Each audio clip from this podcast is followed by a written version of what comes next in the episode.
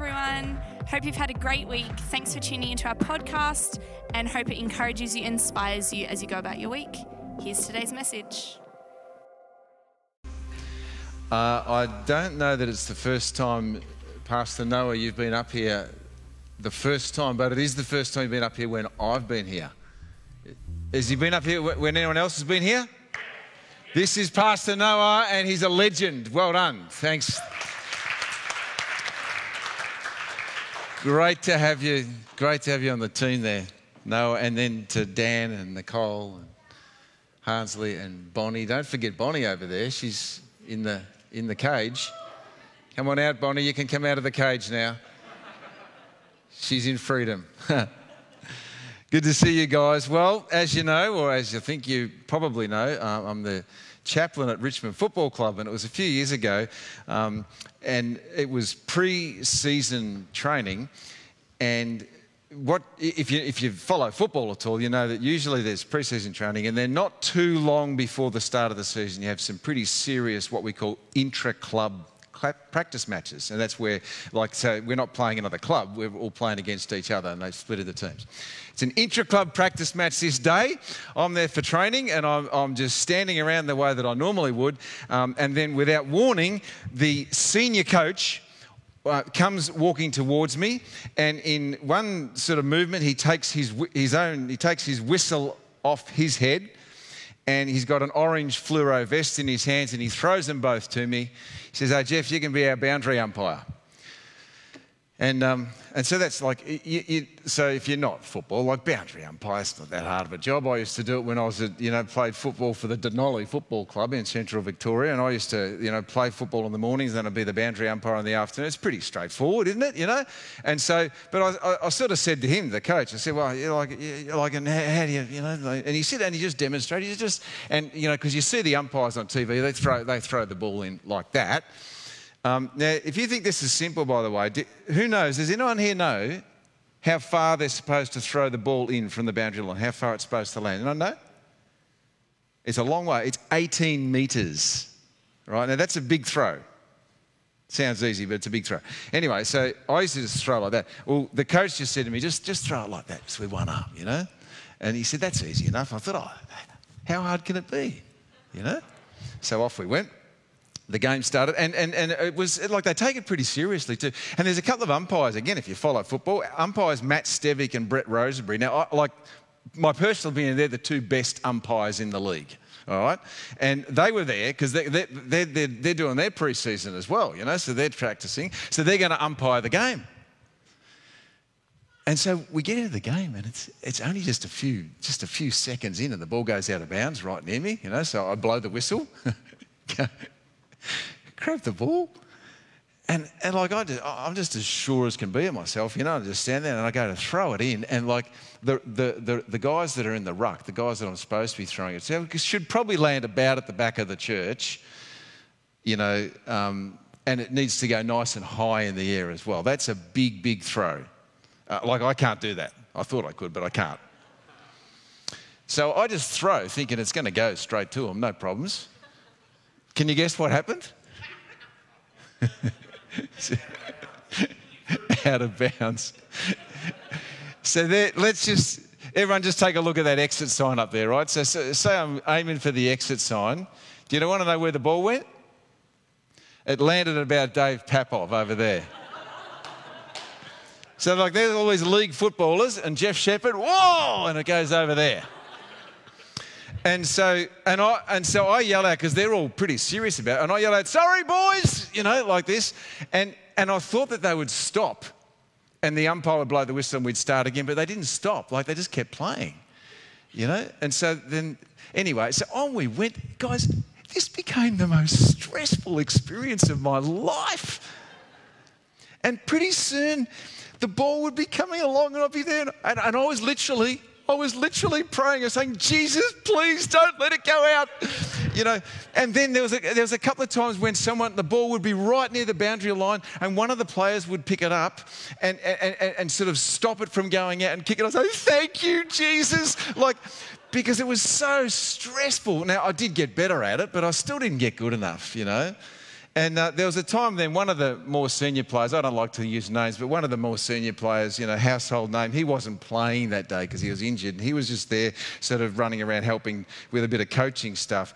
And the ball went out at one stage, and this guy calls me Shep. He goes, Shep, yeah, give it to me, you know. like, in other words, we all know you can't throw it in. So I thought that was all done. Off I go. Felt pretty, you know, when you just feel out of it. You felt out of it before? Felt like I'm a misfit here. Anyway, it's, it's one week later, and I go back to the club. And I walk in the front door, and I see Simon. Simon's the guy that's in charge of all the IT at the club. Like he's IT, computers. Hey, Jeff, how, I heard you run the boundary last week. and you know what, then, as I went in the club, every single person I encountered, oh, hey, oh, hey, hey, you ran the boundary last week, you know. And so, like, this was obviously, you know, everyone knew that Jeff had rung the boundary and hadn't done such a good job of it. And then, do you know what happened then? We get down for the game, and I'm standing there and I'm trying to keep right out of the way because I'm like, and there's another intra club today you guessed what happened, didn't you? The coach came to me again. Told me he wanted me to do it again. I, now, we laugh. We laugh, you know, but sometimes you just have those experiences and you just. And I know you guys can laugh at it. My family laughs at it, you know, and I tell them stories. And, but like, I just felt like a, I felt like a fool. And I still, when I, still, when I think back, I still do. I can absolutely feel. Like I just didn't fit, just didn't fit in. You know the feeling? Like, maybe not to run the boundary, but when you just don't, you just don't fit. And more so, do you know the feeling of you just don't fit? Yeah, you know that feeling, don't you? I bet you do. Everyone knows that feeling. But do you know the feeling of I just don't fit, and the reason I don't fit is because I'm churchy. It's because I'm trying to follow Jesus. That's why I don't fit. You know that feeling? Have you ever wondered? Oh, don't be afraid to admit it, but have you ever wondered, is God really here? Like, if I don't fit because I'm trying to follow Jesus, like, have you ever wondered, is this, is this the real deal? Like, is this really, is it really worth it? Because sometimes you sort of think, well, I wonder if God, wonder if God took his hand off and it doesn't really matter. Because you see, by my observation, the world often seems to be operating, seems to be operating as if God's not there. Christians are persecuted. You find stories every week about Christians in our world, in modern day world who lose their lives because they're following Jesus. Christians are persecuted. Godlessness. It doesn't just grow, but it like it flourishes, doesn't it? And meanwhile, corruption and crime, they grow. They expand while at the same time morals decline. the successful, you know, the, the, the rich and famous, our celebrities, uh, don't they? That they seem to thrive.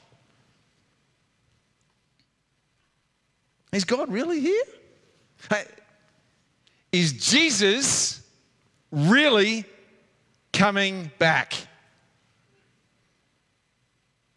Yeah, you want to know? Like, like the ancient, this guy's named Asaph, the ancient Asaph. He lamented, this is in your Bible, in the Psalms, Psalm 73. He said, I envied the proud when I saw them prosper despite their wickedness. Did you ever do that? They seem to live such a painless life, he said. Their bodies, they're so healthy and strong. They aren't troubled like other people or plagued with problems like everyone else. They wear pride like a jeweled necklace, and their clothing, it's woven of cruelty. These fat cats have everything their hearts could ever wish for. That's what he said. How, how come it seems to work so well for the people who haven't got God? That's what he's saying. And he wanted to know that too because he, he asked these questions is, Does God even realize what's going on? They ask. Is the Most High even aware of what is happening? And when you've, when you've tried so hard to obey, to follow Jesus, was it for nothing that I kept my heart pure and kept myself from doing wrong? All I get is trouble all day long. Every morning brings me pain. Try to do the right thing, just brings me pain. Have you ever wondered if it's all worth it? And, and by any stretch of the imagination, like it might be worth it. But did you want to get, like, if it was worth it, did you want to get, a, get some legs on it? You know, get a bit of, get some understanding here. Like that question we asked last week, if the answer somehow is that, well, you know, even if it's a bit of a pie in the sky thing, even if you don't understand it fully, but if the answer somehow is, well, Jesus is coming back one day. Well, wouldn't we want to, like I would, like I, I, I don't want, I, I don't want a pie in the sky answer. I want to know, well, what does that mean now? How do I live now? How do I wait? What do I do while I wait? Well, that, that dilemma, my friend, that's why the Apostle Paul wrote his second letter to the young Christians, the young Jesus followers at Thessalonica. And he wrote it, it's a bit unusual, you know, that he wrote this one within months of writing the first one. Nothing wrong with doing that, but it's just a bit unusual. It didn't often happen like such a real short gap between letters. And here, if you look up here on the, on the map, you can see Thessalonica. And so now it's 51, 52 AD, and you can see that Paul is down at Corinth, which is down towards the bottom of the map, and he's writing the letter to the church up at Thessalonica in Greek Macedonia. And see, he'd written the first letter, and somehow we can only speculate as to how this might have happened. He'd found out that the people of this young Thessalonian church were a little confused after they'd read his first letter. Little confused. Confused why? Because they're living in Thessalonica, they're, they're living in this vibrant, pulsating city. It's a cultural melting pot. And it's a dynamic, fast paced centre of business and trade. It's got a proliferation of all sorts of religious and philosophical influence. So, how come it's not obvious? How, how, come it's not obvious they're wondering, where's Jesus? I mean, Paul said in that letter that Jesus is coming back. Where is he? What's happening? Like, is he going to come back? And more so, hey, hey, what do we do? Here we are, we're in Thessalonica. What do we do in the meantime? And last week we saw Paul's opening lines in the letter, just reminding these young Jesus followers that, that while they wait for Jesus, and that's Sunday mornings here at Mill Park for the next several weeks, while we wait for Jesus. He reminded them that while they wait for Jesus, he said they're God's children, which means that they get his grace and his peace. No matter what's happening, whatever happens while they wait, however long it is, however bad it gets, however confusing it is, as God's children, they get given his grace and his peace while they're waiting. And now, look here, when you're asking, like Asaph did, does God realize what's going on? Is it worth it? Am I paying the price of following him for nothing? And when you're asking, where's it all going to end? Like you're one of those. Now, I'm not one of these, by the way. Let me make that just really clear. But, but you're one of those who are alarmed at the Muslim influence in our country, which God doesn't seem to be curbing. And you're alarmed at that. You're incensed at it. Or maybe you just can't see international borders opening again. Or if they do, it's a long way off. What's your thing? You consider, you look, you see on TV the rich and the famous. And you think they buy their way to health and happiness. And everyone idolizes them. Or maybe you're just not fitting in. Because, I mean, let's, let, let's, let's face it, not many of those around you are following Jesus. And it's downright hard. Well, if you read the next little bit of Paul's letter, you're going to learn some, thing about, some things about these young Thessalonians. And, and you know what? Remember, they're trying to follow Jesus too. And they're asking some of the same questions that you and I are asking. Look at this in verse 3. Dear brothers and sisters, we can't help but thank God for you because your faith is flourishing and your love for one another is growing.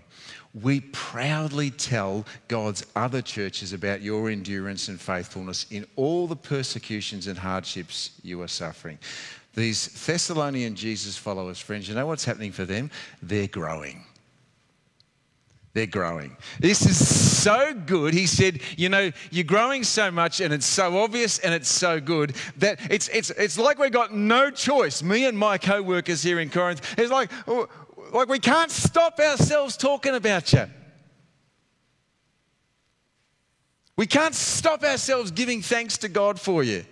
Your faith is flourishing, and that, that your faith is flourishing, that's especially borne out by the fact that you don't just love each other, but you love each other more and more and more every day. And he says that he proudly tells God's other churches about them. You know what? That's actually not usual. The apostles, you read, you read the, the, the, the, the pastoral epistles, or the letters in the Bible, it's not so normal for the apostles to tell other churches about the churches, for Paul to tell other people about the churches that he planted, that he started. Well, he can't help it with this one. Bit, bit like me, maybe. Oh, like, seriously, that is just how I feel about this place. I, I can't help but give thanks. Because, and I don't even know everything that is happening here. But some of the things I know, and it's like, that's got, that's got nothing to do with me. it's got nothing, zero to do with me. Look how good that is. And I, I, t- like, I too proudly tell other pastors and other churches about this place. You know, at the moment, and, and I know that the Jim won't be watching us here today, but we'll tell him that we talked about him in church because Jim Ingles, our, our beautiful friend who lives just across the road there, he's been widowed for many years since before I came to the church. And Jim's family situation is such that um, he's not in contact with a lot of his family. and Jim's in palliative care, the Northern Hospital at the moment. Um, do, you, do you know that there's a, and it can't be a big group because we're not allowed to have a big group. He's only allowed to have six people on his visiting list at the moment. But do you know that there is a group here from this church? And I, I did joke with Yvonne earlier, like, I'm the only male in the group because Jim, Jim likes being with the ladies. He does, doesn't he, Sonia? Like, Sonia's on the list. Um, Jim likes to be with the ladies. And Jim likes his, likes his desserts and cakes too, doesn't he? You know? Um, so I'm the only male on the list. But do you know that there's a small group of people there, and this one's got nothing to do with me either. And those people, as Jim experiences what a you know, his final days on earth, that man is loved to death. Absolutely loved to death.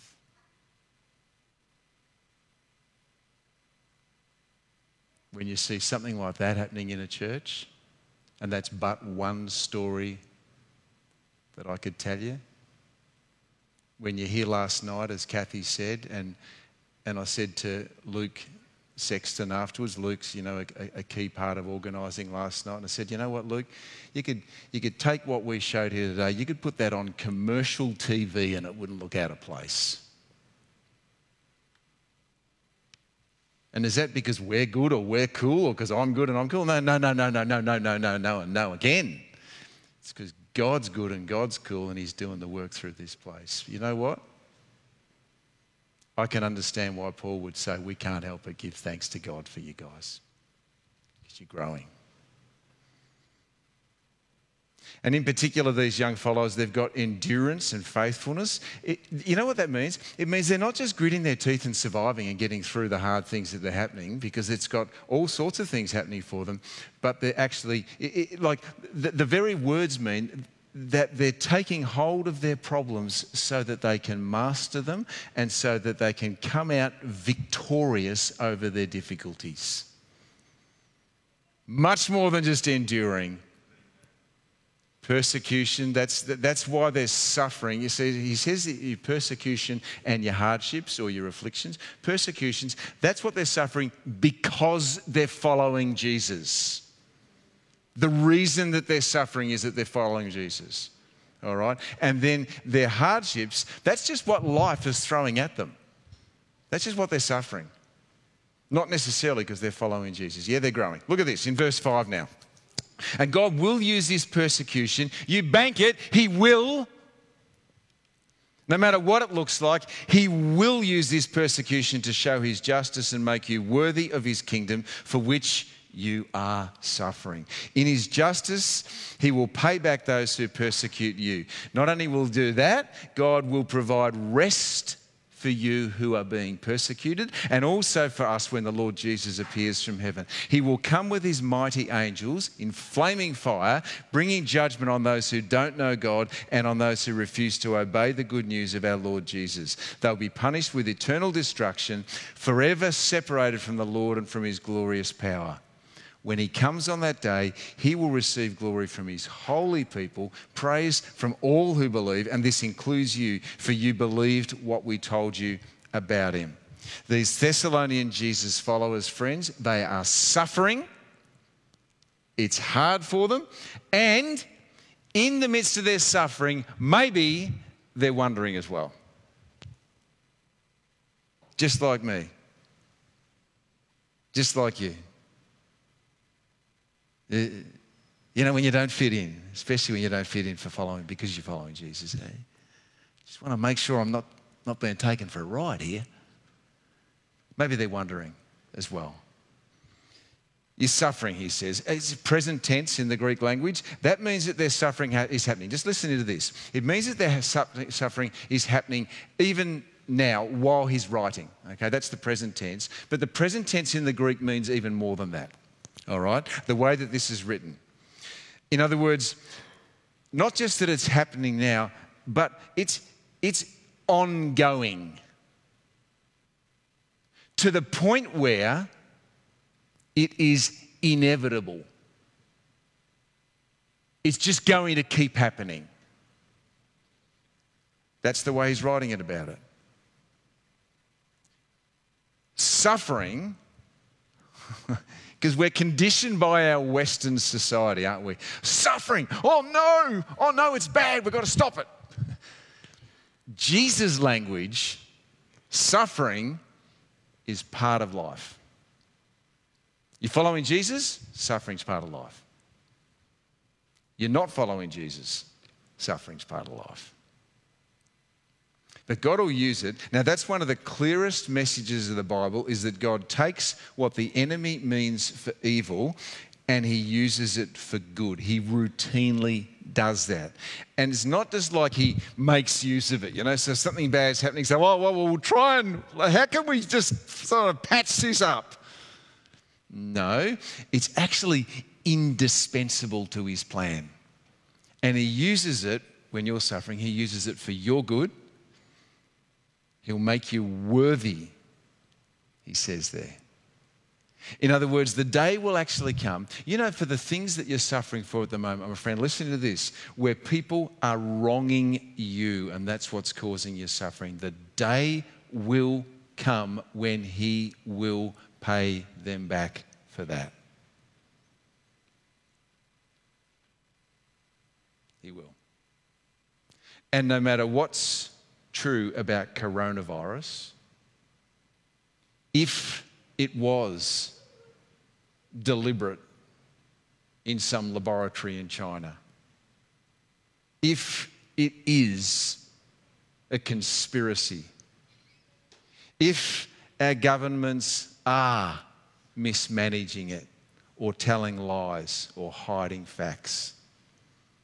If, if, if, if lockdowns do take your business down. You see what I mean?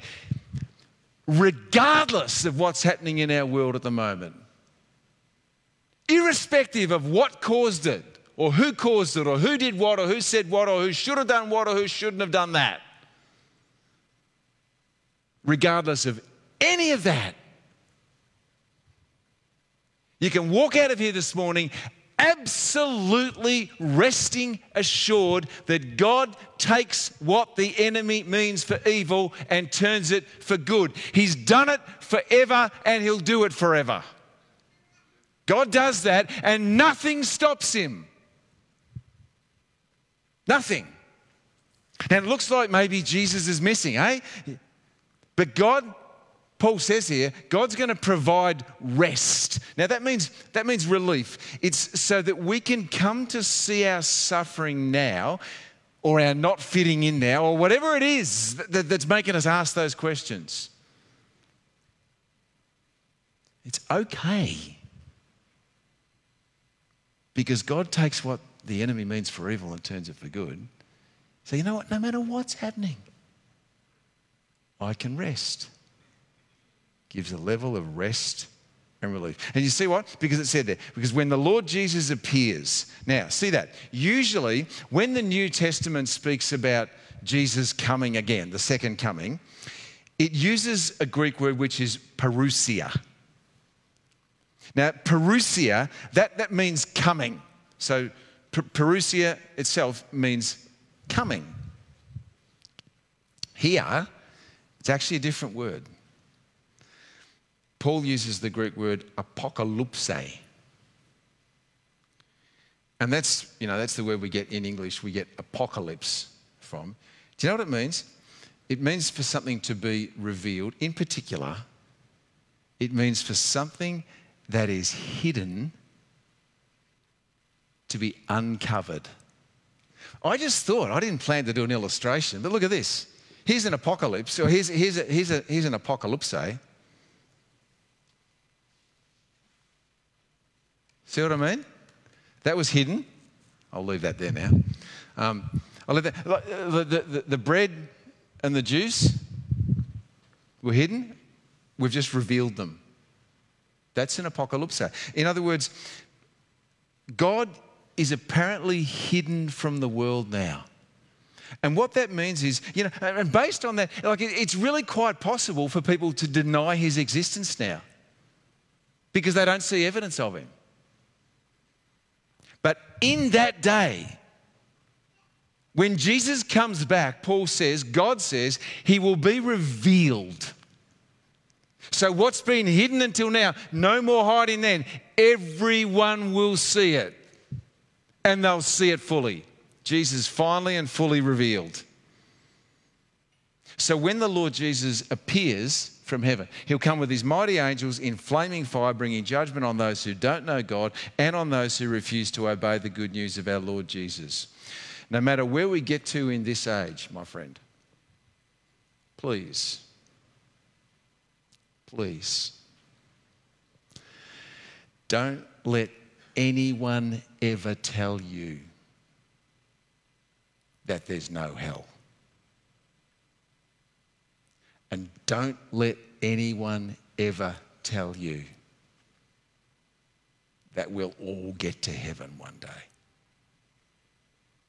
Because that's not what God said there. Jesus is not obvious to everyone right now. In fact, he seems hidden. But you can be assured that what is hidden is going to be uncovered. There's going to be no mistaking it or thinking it's something else. You see what God's doing here? He's turning our eyes away from the troubles through which we're passing. He's turning our eyes, He wants to turn your eyes this morning away from coronavirus and away from whatever else.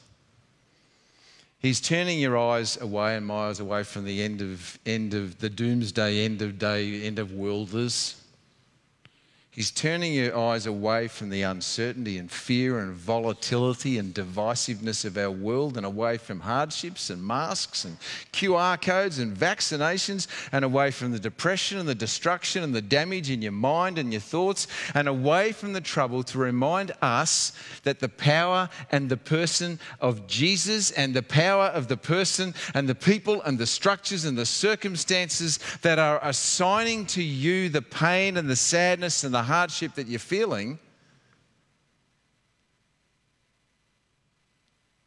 they're no match for Jesus. Not even in the same league. Let's look in verse 11 now. So, in view of the fact that you're growing, remember? So, so when he says so, um, in view of the fact that you're growing and you're suffering and you're, you're wondering if it's worth it and if it's for real and if Jesus is missing and if maybe he's not even going to come back after all, and, and, and knowing He's at work, that there's a high purpose in what He's allowing to come across your plate today. That's why He says, so, because He's just said all of that. We keep on praying for you, asking our God to enable you to live a life worthy of His call. May He give you the power to accomplish all the good things your faith prompts you to do. Then the name of the Lord Jesus will be honoured because of the way you live, and you will be honoured along with Him. And this is all made possible because of the grace of our God and our Lord Jesus Christ. So, how are we going to live now while we wait for Jesus now? How are we going to live? Uh, these Thessalonian Jesus followers asking similar sorts of questions. We know they're growing and we know they're suffering and they're probably wondering, is it worth it? You know what though, when we read these these words here, something else about them is that they're not there yet. They haven't made it yet. Till Jesus comes back, there's more living to do. So, you know the old, are we there yet? Like the way that they might ask on The Simpsons.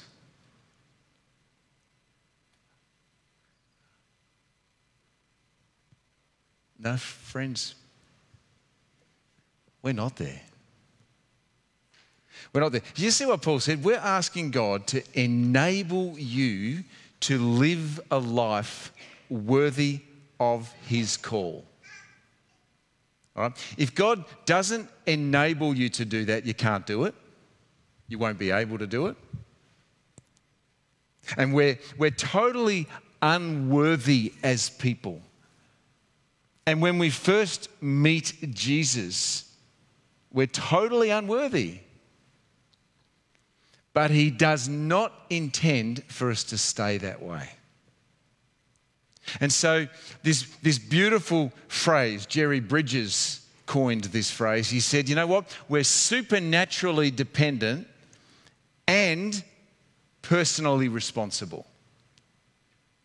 In other words, you need Jesus to be like Jesus. But you've also got to get off your backside and do what you can to become like Jesus. Supernaturally dependent, personally responsible. They'll have to do some doing, these Thessalonian Jesus followers. They're only going to be able to do it with God's strength. And as they're continuing to grow and living lives that reflect Him, do you see what, he's, what it's actually doing? Jesus' name is actually honored. Okay, so glory means honor, like it means, you know, fame, reputation. So, literally, what happens is that to the degree that Jeff Shepherd lives a life worthy of the calling with which God's called him, do you know what it does? It makes God look good. That's what it means. So, the more that you and I live a life that's worthy of the calling with which we've been called, the more we make God look good. So, this morning, while we wait for Jesus, what would you do this week while you're waiting for Jesus? I had a couple of tips for you. Firstly, what about let God grow you? Um, just let God do his work in you, my friend. This, this is all about posture. If you let him do his work, he will. All right? You don't have to manufacture it. If you let him do his work, he will. In Philippians chapter 2, verse 13, for, for it is not your strength, but it is God who is effectively at work in you, both to will and to work. That is, he's strengthening, energizing, and creating in you the longing and the ability to fulfill your purpose for his good pleasure. It's God who does that. It's not you, it's not me, it's God who does it. If there's renewing going on in your life, it's not your doing, it's God's. But we're supernaturally dependent and personally responsible. We have to allow Him to do it. That's the first thing. Is, is that your posture this week? That's what the rest is that He gives you. It's rest. And you see, that, that, that so much more means cooperating with Him than it does manufacturing. How am I going to grow? How can I do this? Cooperating. Absolutely guaranteed, if you let Him grow you, He will. The best way to live while we wait for Jesus, friends, is to rest and obey. And then, secondly, another suggestion take heart this morning. Take heart, eh? Um, take heart when you're suffering. And remember that when you're suffering, sometimes you can be suffering for Jesus. And other times you can be suffering in life.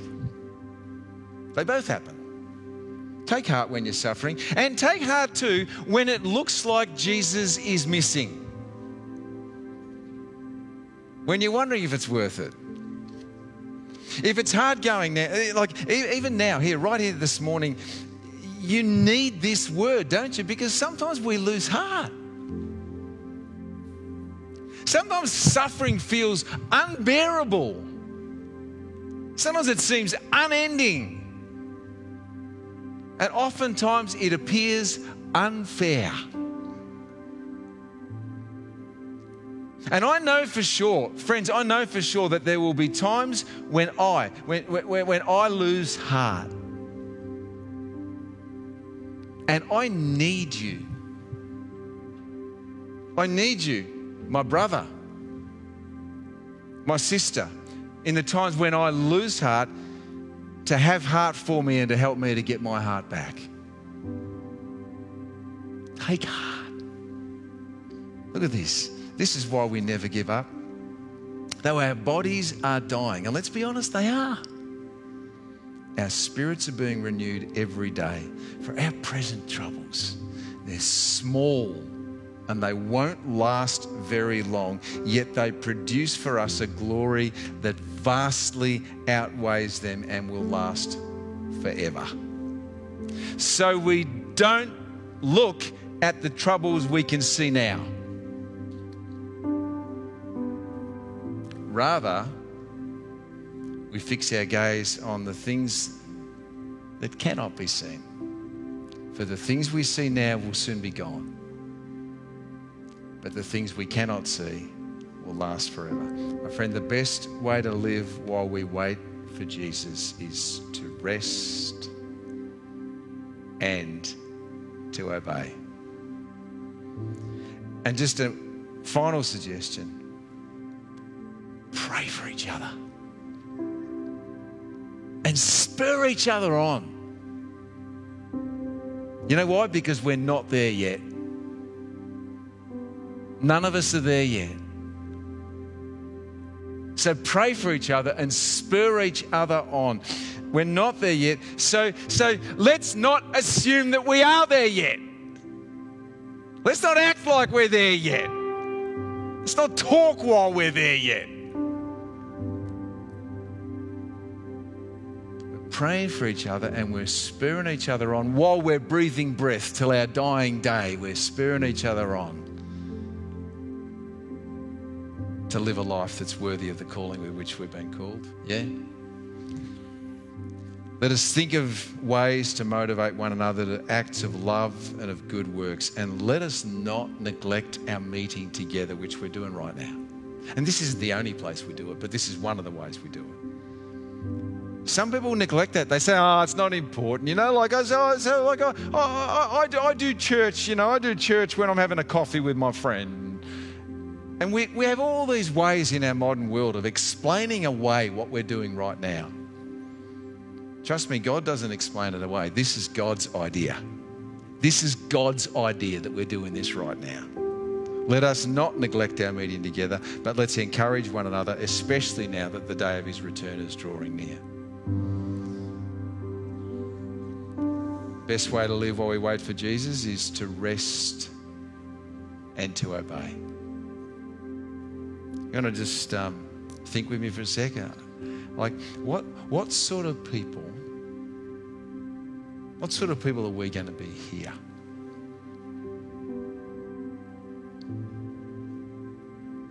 Would we be, and especially now in 2021, Melbourne, in the midst of COVID 19 and all that that means and all that it has meant for the last 18 months, you know, and who knows how much longer it'll go on impacting our lives and invading them. Especially in the midst of that, what sort of people are we going to be? Would we be people who would be characterized? Like, what would people see when they see us? Would it be fear?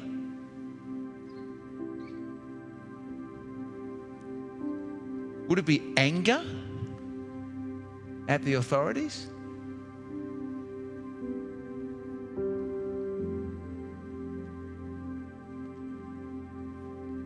Would it be rebellion against the authorities? What would people see when they see us? Would they see an anxious presence?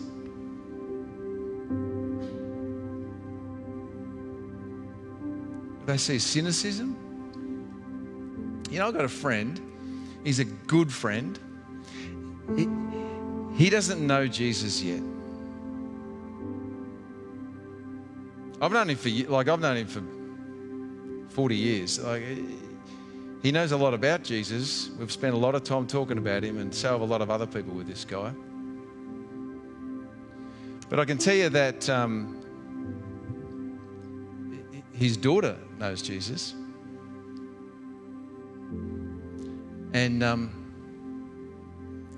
And his daughter has, during the time of coronavirus, become like, and so she's anti anti vaccine. We're not, you know, so she's angry and about that anti vaccine, anti mask.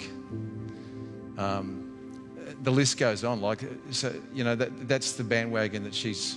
Sorry, I, I shouldn't have said that. I shouldn't have used the word bandwagon. That's, that's putting her down. That's the track that she's living.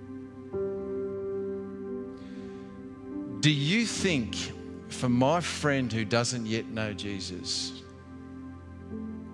do you think the way that he's seeing his daughter respond, his daughter who does know Jesus, do you think that is doing anything at all to help him to know Jesus?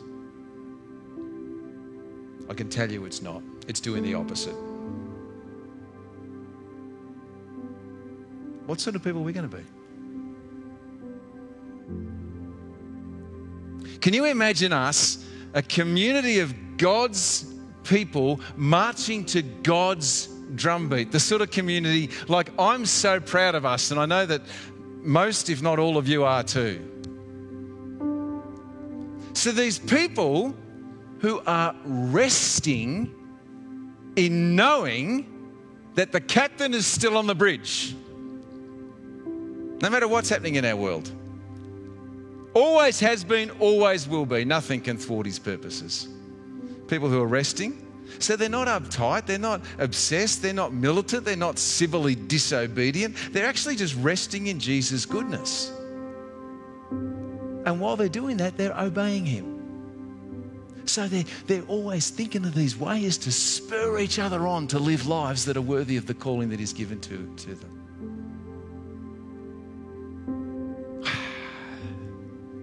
Best way to live now while we wait for Jesus is to rest and obey. Did you see there uh, in verse 8, those when we were talking about that, um, and talked about those who, uh, Paul used the phrase, those who obey the good news of Jesus our Lord. Obey the good news of Jesus our Lord. The good news of Jesus our Lord the good news, friends, we're going to celebrate it for a few minutes before we finish our time together today. The good news of Jesus, our Lord, is that Jesus stepped out of heaven willingly and obediently to live here on earth as a man and as God and in obedience, you know, it says in Philippians chapter 2 in our Bibles that he humbled uh, himself and became obedient to the point of death, even death on a cross. And the reason he did that is to take you and I and every person who ever breathed breath and every person who ever will breathe breath. Every person who had this intrinsic problem within the DNA of their being, which nothing could be done about. This problem that we call sin. And the sin nature, which just makes it 100% normal and default for us to do things our own way, not to do them God's way, not to live with God in charge, but to live with us in charge. And that manifests in us doing wrong things. But it's so much more than just that.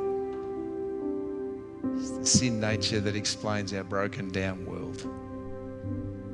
And it explains pandemics, and it explains early death, and it explains tragedy and natural, natural disasters, and it explains violence and crime, and it explains everything about the way that our world is mixed up and broken.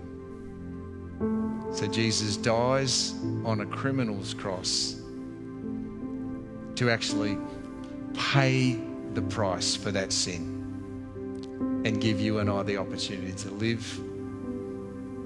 forever. His way, under His Lordship and also under his protection as his child.